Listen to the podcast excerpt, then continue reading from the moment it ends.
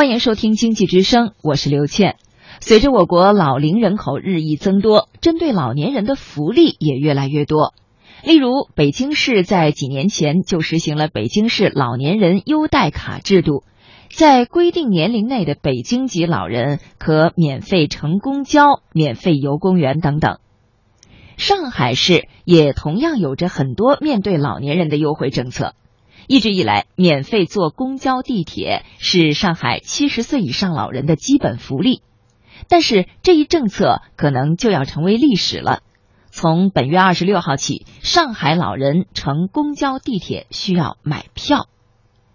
下面请听经济之声评论员马尚田带来的评论：上海给老人发现金取代免费公交，公共福利如何调整更公平？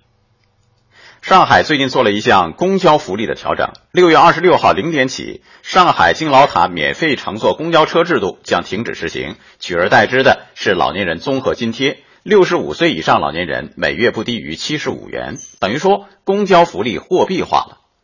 按照上海市民政局局长朱琴浩所说，以现金的形式发放，由老年人进行自主支配，体现了对老年人权益的最大尊重，实现福利均等化，标准是全市统一的，增加了老年人的福利，让老年人共享社会经济发展的成果。舆论对此呢普遍比较认可啊，说上海的新政策是将福利的选择权交还给了老年人，这是一大进步。另外，有约束性的使用公交资源会让城市运营高效且经济。当然，虽有仿效的价值，各地还是要因地制宜。我们知道，公共福利调整的重要指标，一是普惠，二是公平。在此基础上的政府服务改革很值得期待。那么这一调整是不是更公平呢？过去只对乘坐公交车的老年人采取免费政策，现在公交福利货币化，对于腿脚不便的老年人的确更公平一点。以前只对公交实行免费方案，而在轨道交通形成壁垒，现在综合津贴，选择权交还给老年人，自选出行方式也更显公平吧。